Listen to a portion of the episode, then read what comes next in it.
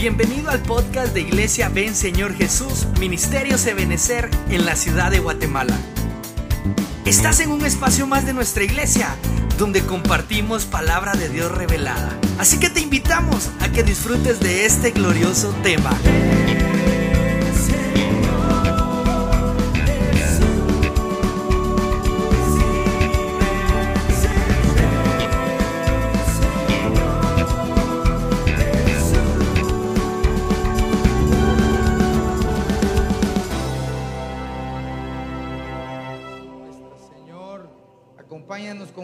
Apostólica, profética, evangelística, pastoral y magistral.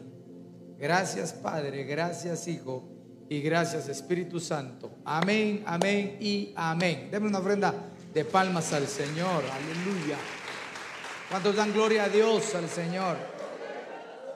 Bueno, hoy nos toca dar un tema familiar, ¿verdad? Que son tan especiales y tan complicados al mismo tiempo, porque si, digamos, alguien no ha aprendido a tener una vida espiritual continua, la vida familiar sí es continua, hermano. Todos los días nos enfrentamos a una realidad nueva con la cual tenemos que batallar porque tenemos luchas continuas. El tema de hoy se llama Cuidando la fe en el hogar. Eh, qué bello es cuando, cuando en una casa pues todos son creyentes, ¿verdad? Yo no sé si alguna familia aquí todos son creyentes en su casa, que levante su manita, quiero ver. Pero levántele con alegría, no así como que le estuviera pidiendo dinero, no. Ah, gloria a Dios. ¿Y quienes, no ¿Y quienes tienen alguien que es inconverso, levanten su mano? ¿Y cómo se sentiría usted si todos fueran conversos en su casa? A ver, que los que ¿cómo, ¿cómo se sentirían? Aleluya. ¿Y los que todos son conversos, cómo andan? Aleluya. Solo unos cuantos contestaron. ¿Se ¿Y sabe por qué se debe eso? Porque realmente, aunque el hogar sea converso todo, siempre estamos en una lucha continua. Una lucha, hermano, que tenemos que irle a librando uno a través del poder del Espíritu Santo de Dios, invocando el nombre del Señor Jesucristo y cuidándonos nosotros. No puede haber un fluir de bendición, un fluir de paz, si yo no me cuido. Tenemos que cuidarnos. No, pastor, yo por eso uso mascarilla y traigo gel y de repente hasta me echo en la boca gel. No, no, no. No me refiero a ese cuido, me refiero al cuido espiritual. Veamos lo que dice la Biblia. El apóstol Pablo le escribe a su hijo espiritual en la primera carta dándole recomendaciones de cómo debería ministrar una congregación. Y para eso le dice eh, Timoteo, Timoteo, ten cuidado de ti mismo y de la enseñanza. Persevera en estas cosas, porque haciéndolo asegurarás la salvación tanto para ti como para los que te escuchan. Ten cuidado de la didascalía, ¿verdad? Ten cuidado de ti mismo y de la enseñanza. La vida del creyente se basa en esas dos cosas. Bueno, ya le he enseñado otras dos cosas siempre, ¿verdad? Pero son las manitas, ¿verdad? Pero aquí estamos viendo que una es mi testimonio, mi cuidado y lo que yo escucho, lo que a mí me instruye, lo que yo estoy recibiendo como un esperma en mis oídos para que dé fruto mi fe, mi convicción. Entonces, las dos cosas son importantísimas, que tenemos, hermano, que enfocarnos más en qué escuchamos, a quién escuchamos y cómo escuchamos. Porque a veces no es lo que me dicen, sino yo cómo oigo que me lo dicen. ¿Verdad? Aduciendo que nos están hablando bien, ¿verdad? Pero a veces no, no escuchamos bien porque a veces hay prejuicios en nuestros corazones, hermano, y entonces una palabra puede ser puede sonar como golpeante cuando realmente no fue golpeante. Para eso, veamos qué deberíamos de cuidar dentro del hogar. Cuando nosotros nos vamos de la iglesia y llegamos a casa, ¿usted qué hace? ¿Usted cuál es su rutina, por ejemplo, verdad? Cuando logra venir a la iglesia, ¿cuál es su rutina? Llega a la casa, agarra la Biblia, la tira por allá, si es servidor, agarra el saco, vuela el saco, vuela la corbata, vuela el pantalón, un calcetín por allá, otro calcetín por allá. La servidora con el velo lo deja a medio camino. ¿Cuál es su rutina? O cuando llega, llega corriendo, ya, qué bendición el culto, pero ustedes cómo molestan, ya quieren comer, ahí coman lo que quieran y empieza el pleito. A veces tenemos rutinas que pareciera que no llegáramos, que no estuviéramos llegando de la iglesia, sino como que estuviéramos llegando del campo de fútbol. Porque cuando uno empieza a vivir la vida en el Evangelio, cuando empieza a disfrutar esos manjares de la paz y de la bondad del Señor, y, para uno es nuevo. Hermano, eso es hermoso. Eso es hermoso. Uno llega como volando, llega así, llega volando a la casa, hermano. Y si el chucho lo ladra, lo besa también al chucho. Pero cuando ya llevamos años respecto al servicio y nos vamos acostumbrando a esas ministraciones, sin embargo, no tenemos una estabilidad de crecimiento espiritual, pareciera que de donde menos estamos llegando a nuestro hogar es de la misma iglesia, de servir. Vaya pues, de predicar.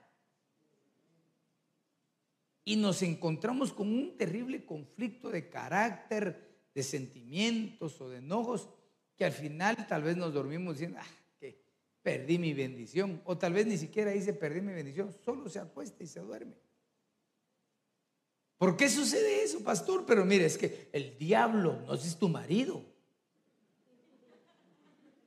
Ah, porque a veces es que es el diablo, pero le está diciendo diablo al marido, o a los hijos, o a la madre, o a la esposa, ¿verdad? Lo que pasa es que estamos en una lucha donde como el Señor ya viene pronto, ¿cuántos dicen amén?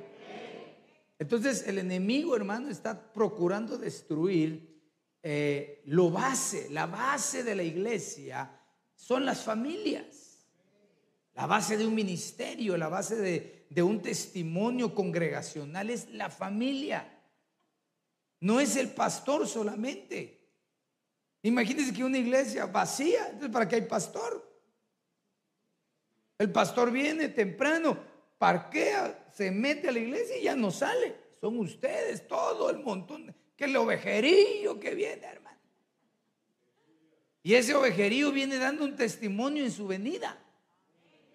Y entonces el diablo, el Señor nos reprenda, empieza a provocar ciertas circunstancias que altera la vida espiritual del creyente. Para eso tenemos que cuidar algunas cosas, para no caer en la artimaña del enemigo. Ahora, para cuidarnos tenemos que esforzarnos. Pues quiero preguntarte esta noche, ¿cuántos se quieren esforzar en el nombre de Jesús a caminar en integridad con el Señor, en su casa y en su vida personal. Veamos desde entonces. Pues. En el libro de Hebreos capítulo 4, verso 12 dice, porque la palabra de Dios es viva y eficaz. Aleluya. ¿Cuántos dan gloria a Dios? La palabra de Dios es viva. Hermano, cuando uno logra comprender que la palabra de Dios tiene una vida abundante, uno se apropia de ella. Y es eficaz, dice. Es más, es cortante, similar o a cualquier espada de dos filos. Penetra hasta la división del alma y del espíritu. ¿Cómo será esa división? Quiere decir que la palabra de Dios, hermano, cuando nosotros nos sentamos a oírla con humildad y con fe, trasciende en un lugar que, eh, eh, misterioso en nosotros. Le digo misterioso porque yo no entiendo. ¿Dónde está la división entre el alma y el espíritu? No sé cuál es la frontera de las coyunturas y los tuétanos. O sea, que entra hasta los huesos. Y es tan poderosa la palabra que puede discernir los pensamientos y las intenciones más profundas del corazón. Por eso no le ha pasado a usted que de repente uno está pensando en las muelas del gallo y el pastor dice, ¿usted qué está pensando en las muelas del gallo? Uy, dice, ¿cómo supo que estaba pensando en las muelas del gallo? Porque la palabra discierne los pensamientos. Le estoy hablando de algo chistoso, pero cuando es un problema serio, hermano, la palabra de Dios discierne. Entonces, ¿qué hay que cuidar? Los pensamientos infructíferos. Hermano, en todo hogar hay pensamientos y bombardeos y señalamientos que no nos dan ningún fruto bueno. Por eso cuando usted hable del fruto del espíritu hay que hacer muy bien la diferencia entre lo que es espíritu y lo que es carne, porque hay unos, hay unos que dicen frutos del espíritu y frutos de la carne. No hay frutos de la carne, son obras de la carne. Frutos del espíritu y obras de la carne. No puede dar fruto, entonces es infructífero. El apóstol Judas escribe en su epístola, ¿verdad? Dice que son como árboles otoñales sin fruto. Hermano, hay pensamientos que se albergan en familias, en familias en generaciones, hermano, respecto a que no pueden salir adelante, respecto a que mueren jóvenes, respecto a que tienen enfermedades, respecto a que no pueden ser felices, a que todas las mujeres tienen que tener hijos antes de casarse, que no tienen marido, que son solteronas, solterones. Esos son pensamientos infructíferos. Y puede venir alguien y decir, pero mire pastor, le voy a mostrar mi genealogía y, le y me muestra la estructura. Mire, pues mi bisabuela soltera con tres hijos. Mi abuela soltera con seis hijos. Mi mamá soltera con doce hijos. O sea que a ella le tocaban dieciocho hijos. A la que bárbara. Pero dígame recordarte, hermano, que la sangre de Cristo tiene poder hasta el día de hoy para romper eso que no ha sido fructífero. A veces vivimos encajonados en un pensamiento tan pequeño, hermano, que no nos permite salir adelante. Siempre estamos encajonados solamente en la manera en la que nos criaron nuestros padres. Dios bendiga a tus padres, Dios bendiga a mis padres. Pero ahora, hermano, que tenemos a Cristo en nuestro corazón, el mundo, las oportunidades espirituales se nos han abierto de par en par para el que lo cree. No podemos, si la misma Biblia lo dice, hermano, que el Señor nos ha librado de la vana manera de vivir de nuestros padres. Si la Biblia no lo dijera, seguramente más de alguno de ustedes se ofendería si yo le dijera, deje de vivir a la manera vana de sus padres. Eso es algo golpeante, pero la palabra del Señor así lo dice. Entonces quiere decir, hermano, que tenemos que evolucionar en nuestra mente. ¿Cómo puedo evolucionar, pastor? Lea la palabra. Tengamos conocimiento de la palabra. ¿Y por qué? Porque la palabra es viva. Y cuando alguien se, se alimenta de la palabra, es vivo. Así como digo yo, pero lo voy a aplicar aquí. Vivo te quiero. Pero el que es así algo tardado o pasmado, le iba a decir, hermano, es porque no hay, no hay vida. No es eficaz en lo que hace. Si la palabra es viva y es eficaz, entonces yo quiero tener la palabra dentro. No sé si me estoy dando a entender. El sacerdote venía y agarraba, hermano, las dos hileras del pan de la mesa de la proposición y se comía seis panes, que es figura, hermano, de la palabra, los 66 libros de la Biblia. Se comía seis, se los comía. Entonces él se volvía vivo y eficaz en lo que hacía. Y cuando alguien tiene la escritura dentro, entonces puede discernir los pensamientos también. No conoce gente que de repente lo escanea. Qué bonito, hermano. Entonces, que el Señor te ayude a quitar todo pensamiento infructífero de tu casa.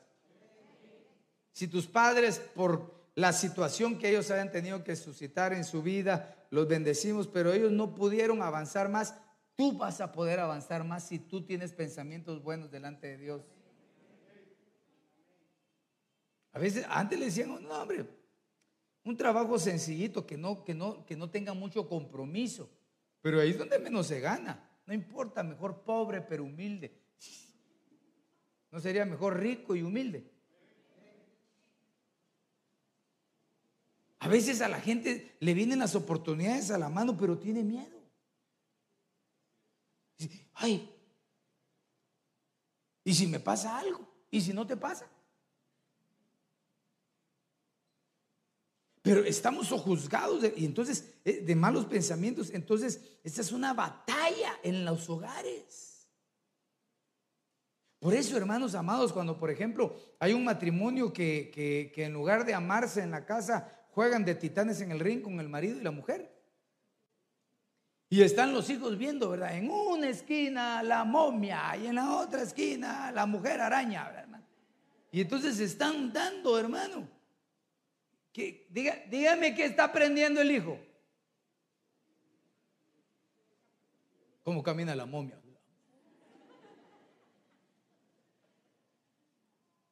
Cuando, por ejemplo, una mujer que lamentablemente sufre el acoso, el maltrato de un hombre, ¿qué está aprendiendo la hija? ¿Mm? A dejarse que le den cuando se case, va a buscar otro igualito o peor. ¿Qué está aprendiendo el muchacho cuando la que lleva los pantalones en la casa de la mujer? La mujer es la que manda. Aquí yo mando y vos te callás. Amén.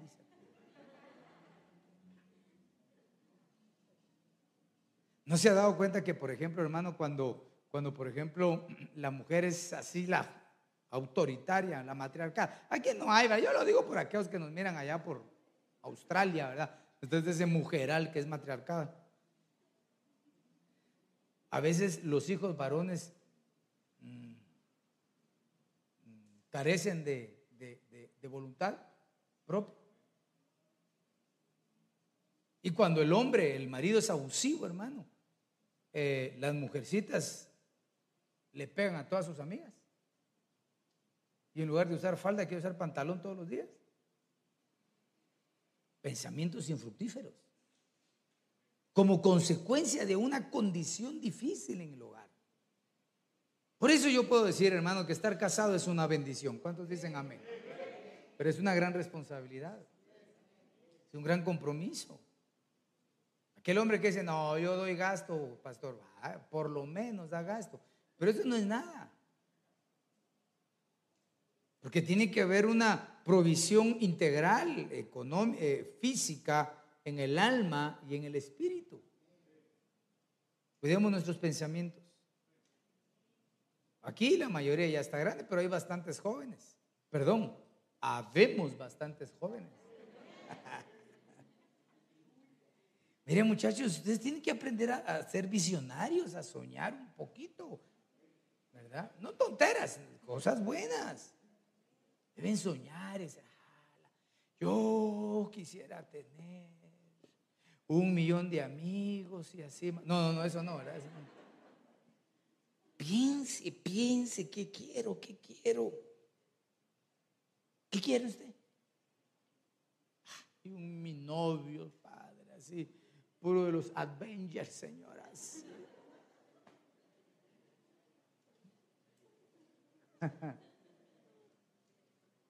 Y la señorita, ¿y el joven qué quiere? A la ostra también, señor. ¿No le gustaría ser un profesional? Connotado. Que nomás lo miren, todos se escuadran así. No porque sea malo, sino porque la autoridad que Dios le ha dado es grande. Pero todo lo bueno involucra esfuerzo. Los jóvenes y las señoritas más tímidas, no, tienen que esforzarse. Yo, yo creo firmemente, hermano, que a las personas que estudian en un nivel eh, académico alto, las puertas se le abren más fáciles que a otros. Pero a aquellos que aman a Dios, todas las puertas se les abren no estoy haciendo de menos a nadie, lo que estoy diciendo es soñar. Aquí, Señor, yo quisiera mi trabajito, Padre. Uno así, Señor, donde gane, me saquen a pasear.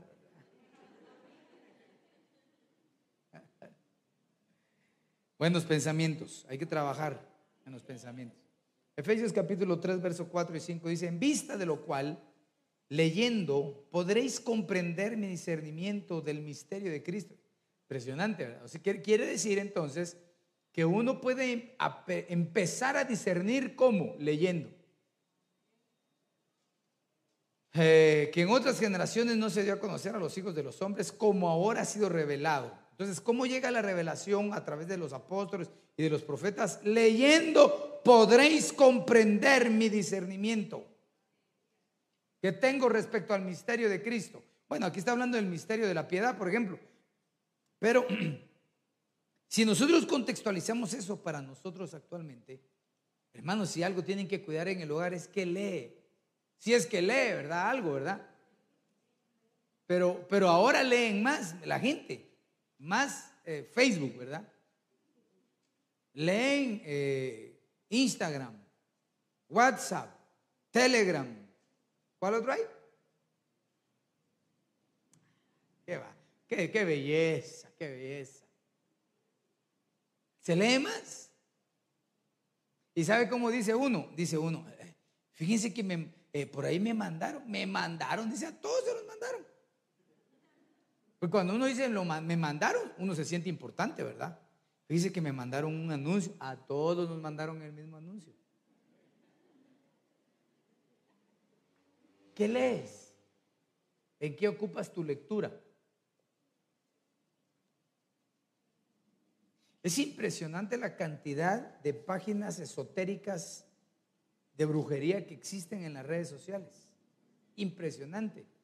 Y de la cual muchos se meten entre juego y juego se meten.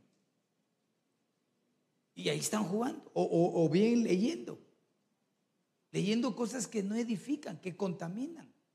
Mire pues, hasta los chismes, no es hasta, los chismes contaminan. ¿No dice Proverbios que el chismoso separa a quién? A los mejores amigos, a los mejores amigos. ¿Qué lees? ¿No cree usted que los tiempos que vivimos nosotros por ahí, en los años 80, por ejemplo, 85, hermano, cuando yo todavía iba a empezar a nacer más o menos, era como más tranquilo? Es decir, yo decía, voy a estudiar y salía a las 6 de la mañana, me iba. Si llegaba o no llegaba, en la noche salían los bomberos y me habían atropellado, ¿no? Y de ahí regresar. Así era nuestra vida, tranquila. Pero ahora no es tranquila. La Biblia puede dejar uno, el celular no. No vaya a ser que me llame Biden.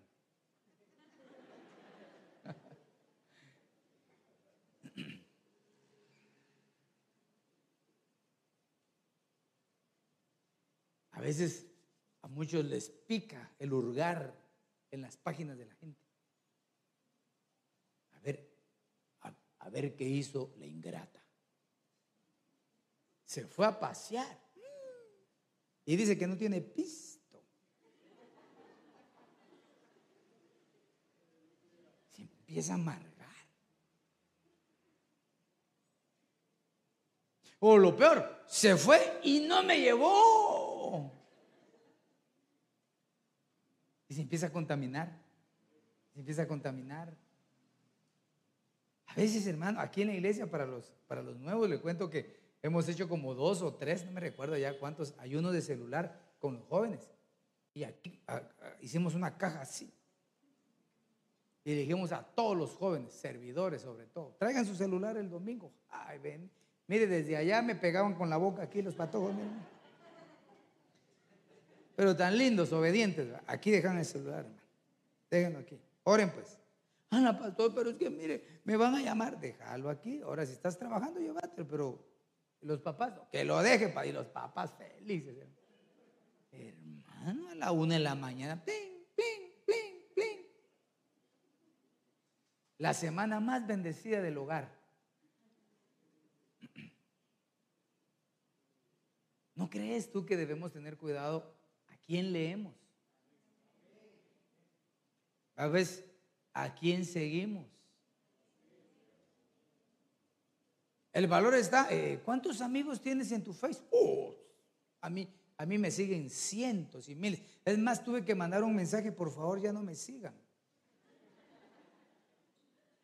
Ok, ¿y cuántos son tus amigos?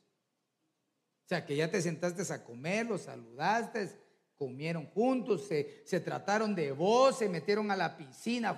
¿Cuántos? Eh, tal vez mi papá. Y a él lo tiene bloqueado. A la gran. Miren, pues, les voy a dar un consejo a todos. ¿Por qué no limpian sus redes sociales? Porque hay gente mala. Y también hay cristianos malos. Bórrelos también. Los cristianos que a veces empiezan a subir tonterías, hermano. Ah, y como que son rebeldes sin causa, ¿verdad, hermano? Y, y ponen ahí tonterías ahí respecto a la Biblia. ¿Y usted qué opina? Y ahí va el otro. Amén. Habla, Padre. Qué, qué vergüenza, de verdad. No le puedo decir de otra forma. Entonces el hogar se empieza a desfragmentar. Lo que era verdaderamente el principio del hogar, papá, mamá, hijos, qué felicidad, se empieza a desfragmentar porque nuestros muchachos están muriendo solos en sus habitaciones, metidos en el celular, contaminándose con cualquier cosa tan contaminante que hay ahora en los celulares. Y nosotros los padres estamos, hermano, cayendo en el error de eso. Yo le aconsejaría, bueno, si sus hijos ya están grandes y se pagan el celular, pues oremos para que el Señor derrame temor de Jehová sobre sus vidas. Pero si tiene hijos chiquitos, aprenda a, limitarlos. Mire, pues parece risa, parece risa, pero no ha visto un video de un niñito, hermano, si es un pedazo de gente, ni caminar puede, hermano. Y está, y va de gritar y gritar, hermano, que dan ganas de orar por el bebé, ¿verdad? y le acercan el celular, hermano. Y se lo quitan y sigue llorando, hermano. muchos por ir a pasear o a estar con sus, con sus amigos o comiendo, ahí toma, Y el niño embelezado. Digo yo, hermano, de aquí a unos 40 años, porque todo, todo lo que se hace hoy impacta más o menos en 20, 30 o 40 años más adelante. Yo pienso yo, esto solo es una pensada. Así como ese problema del túnel del Carpio. Así se llama, ¿verdad? ¿Por qué se dio?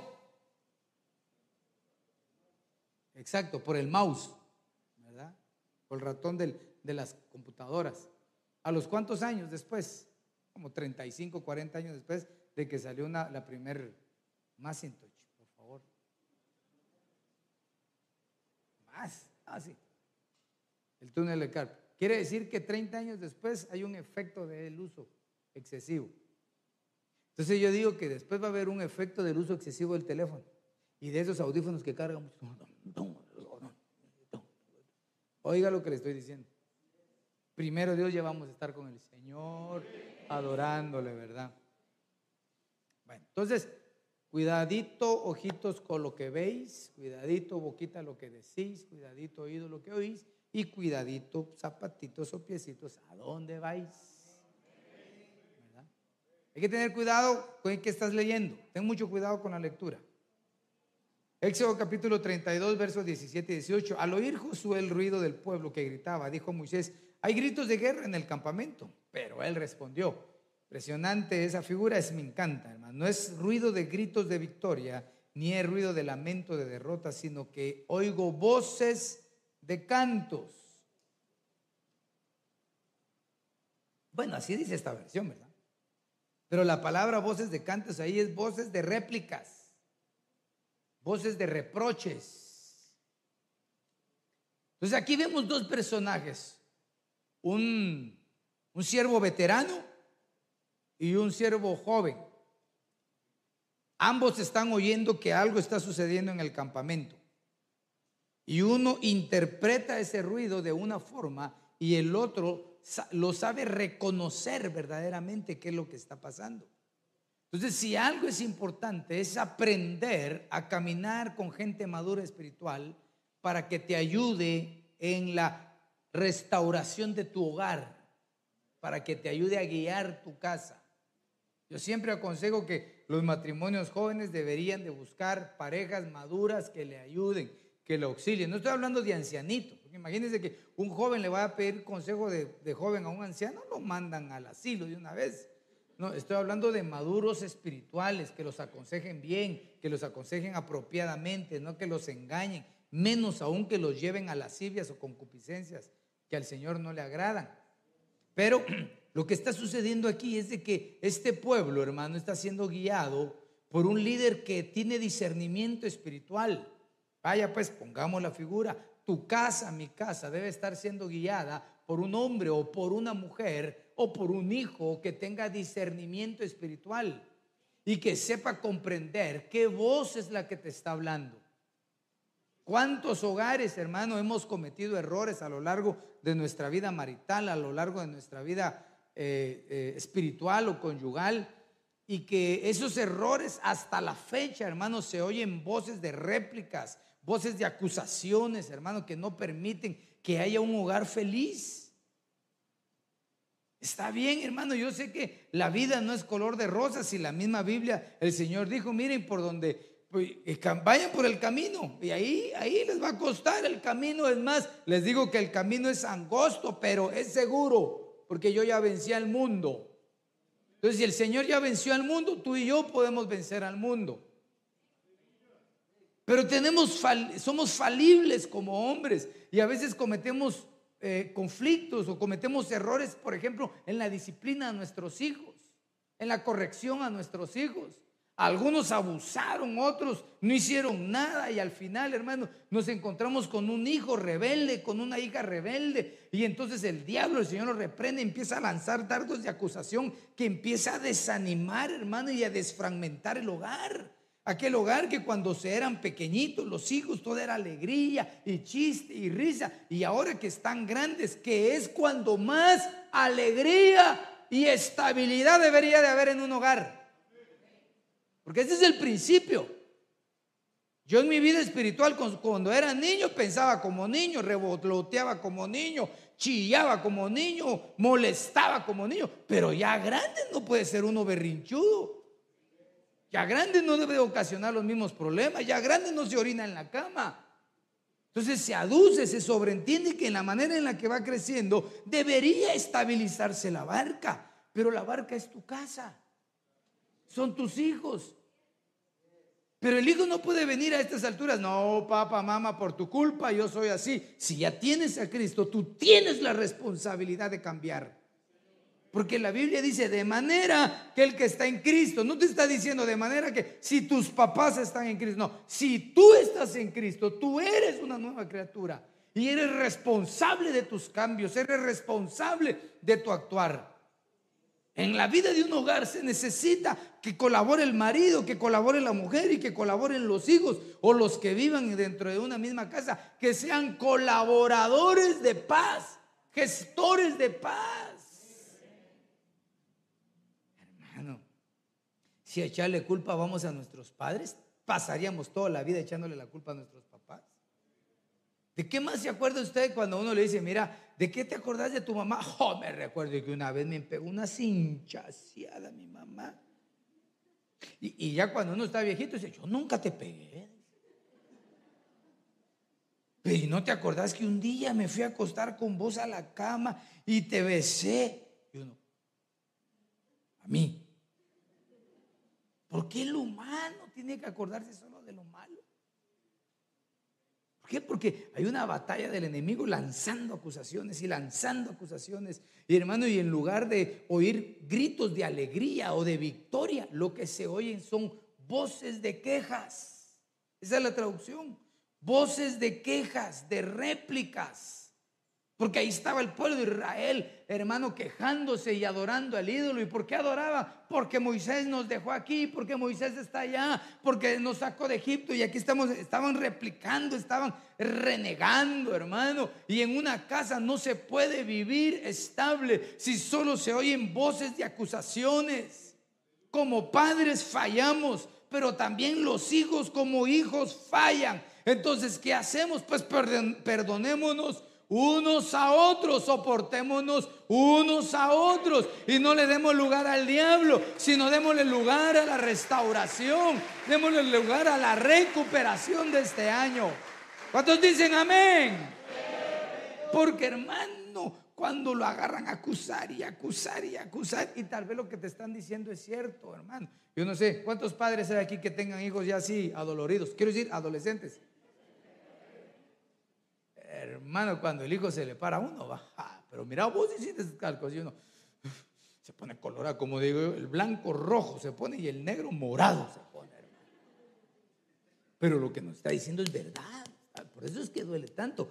Pero también el hijo tiene que calmarse un poco. El hijo nunca debe de olvidar que su papá es su papá y su mamá es su mamá.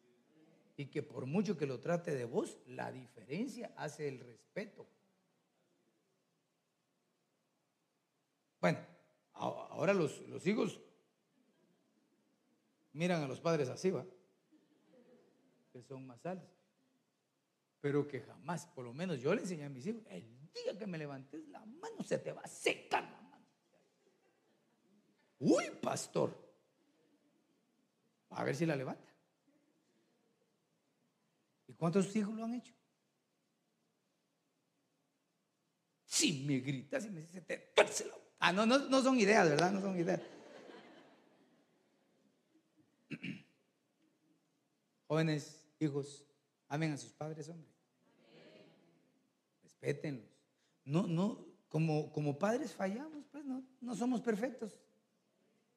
¿Dónde habrá un padre perfecto? Solo allá, mi padre perfecto, ¿verdad? Y tuyo también.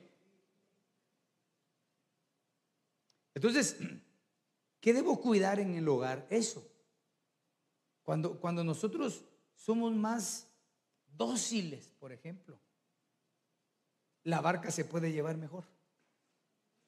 Se logra llevar mejor. Siempre tiene que haber en el... ¿Cómo es que dicen? Uno es agua y el otro es fuego, dicen, ¿verdad? ¿y, usted qué es? Yo soy piedra, ¿vale? los cuatro fantásticos, agua, fuego y...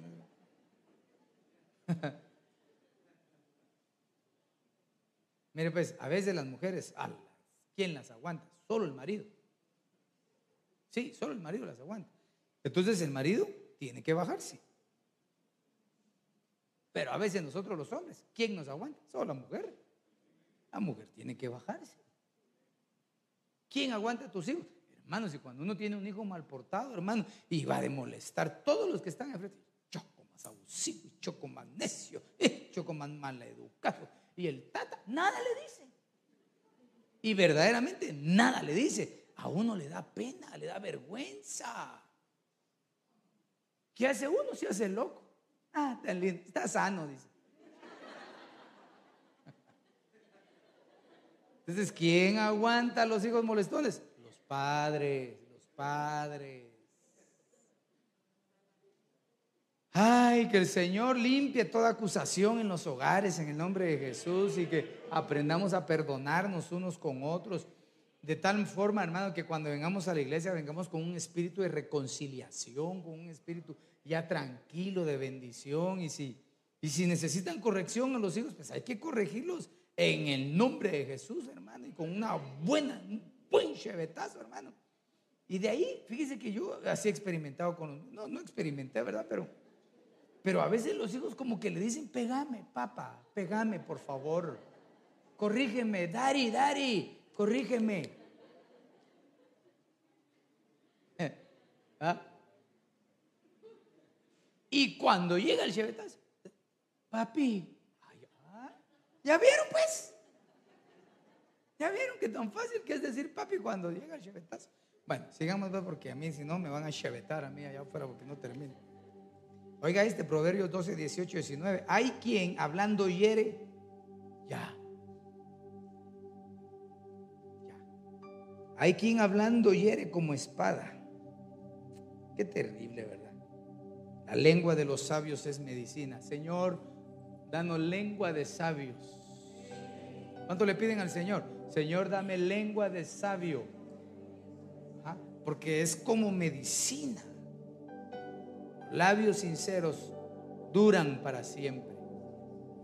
Pero la lengua mentirosa, solo un instante. Hay que luchar con el aprender a hablar bien.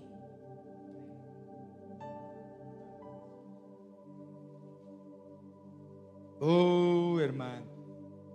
El Señor te ha tenido que obrar conmigo y ha hecho una operación con no puedo decir a machete, sino el Señor tiene un bisturí tan fino. Con qué cuidado, mi, mi amado Jesús Pero hay que aprender a hablar. Pero aprender a hablar no es solamente hablar, hablo, sino aprender a callar cuando no tengo que decir nada. Esperemos que se pase el mosh, como digo yo.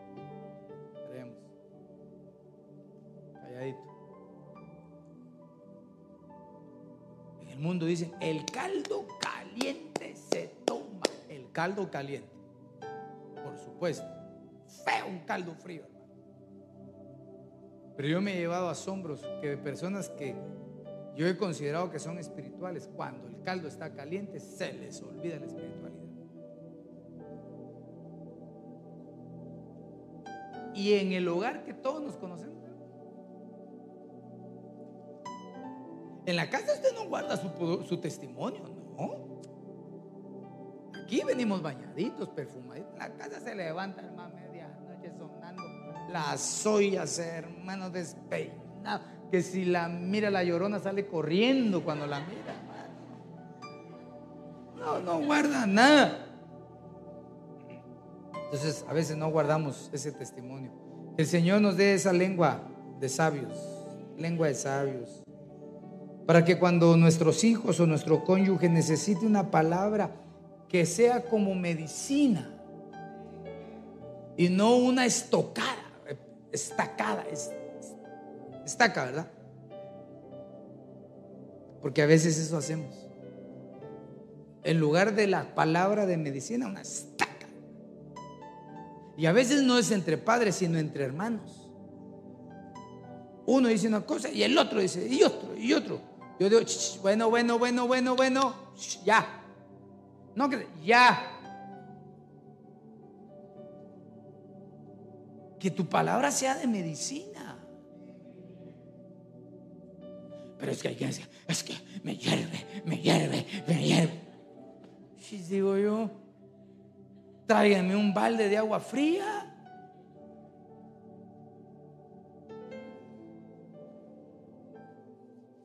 Judas 1.3, queridos hermanos, queridos hermanos, he puesto toda mi diligencia en escribiros sobre vuestra común salvación, pues he sentido la necesidad de hacerlo para alentarlos a que luchéis por la fe, transmitida de una vez para siempre al pueblo santo. Se transmite, se transmite la fe. ¿Cómo? Por testimonio. Por testimonio, nada más. Le hablas de la palabra, pero vivimos la palabra. No hay necesidad decirle a un hijo que estás mal pero que sabes que la oración tiene poder. Porque Él te ve tu cara, pero te ve orando. Señor, ayúdame, ayúdame. Señor, ayúdame. Fe, fe, fe. Hay que cuidar la fe, mis amados, en los hogares. Que no se pierda la fe en tu casa. Ponte de pie, por favor.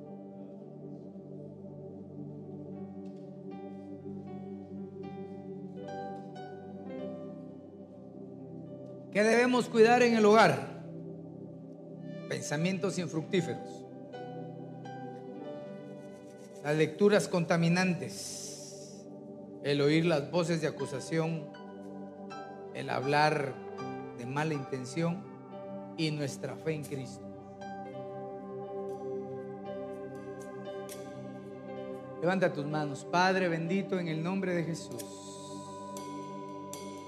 Preséntate como, como tu familia. Cada uno, jóvenes, señoritas, padres, madres, hermanos. Dile, Señor, aquí está mi hogar. Yo soy ese hogar. Arranco de mi vida todo pensamiento infructífero. Cierro mis oídos a las acusaciones del pasado. Ayúdame a guardar de lecturas contaminantes. Pon palabras y labios de sabios para que cada vez que hable sea como una medicina para mi familia. Dile, Señor, yo me quiero convertir en un sabio que cuando hable pueda dar medicina a mis hijos, pueda dar medicina a mi cónyuge, pueda dar medicina a esta congregación, Señor. Señor, nos aferramos a la fe en Jesucristo esta noche. La abrazamos y la tomamos, creyendo que solo en ti hay restauración. Con la autoridad que me has dado en Cristo, bendigo a tu pueblo. Aquellos que están en sus hogares, los bendecimos. Bendecimos nuestra familia, mi esposa, mis hijos, esta congregación, las que cubrimos, los que están al alcance de nuestra voz. Bendecimos tu vida, hermano. Familias enteras que han sido destruidas, atacadas, hoy por el poder de su palabra, que es como espada de dos filos, recibe la restauración y la sanidad en tu casa, en el nombre de Jesús. En el nombre de Cristo. Que vengan los nuevos tiempos de restauración, de bendición. En cada hogar, en cada vida, en cada familia. Que los hijos sean responsables. Que los padres seamos responsables. Todos juntos como iglesia de Cristo, responsables en la paz, en la comunión. Padre, en el nombre de Jesús, enviamos con bendición a tu pueblo, a sus hogares, a sus casas. Te pido que aquellos, Señor, que aún tienen familiares inconversos, tú te manifiestes a ellos de una manera gloriosa trayendo salvación a sus casas. Y aquellos, Padre, que hemos tenido la bendición de estar unidos en un mismo espíritu, que venga, Señor, sobre nosotros el gozo, la alegría y la felicidad de tenerte en medio de nosotros. Los bendecimos en el nombre poderoso de Jesús. Amén, amén y, y amén. Y el pueblo del Señor dice... Esperamos que este tema haya sido de bendición para tu vida. No olvides seguirnos en nuestras redes sociales como Iglesia de Cristo, Ven Señor Jesús, Ministerios Ebenecer. Recuerda, todo tiene solución. Hasta la próxima. Bendiciones.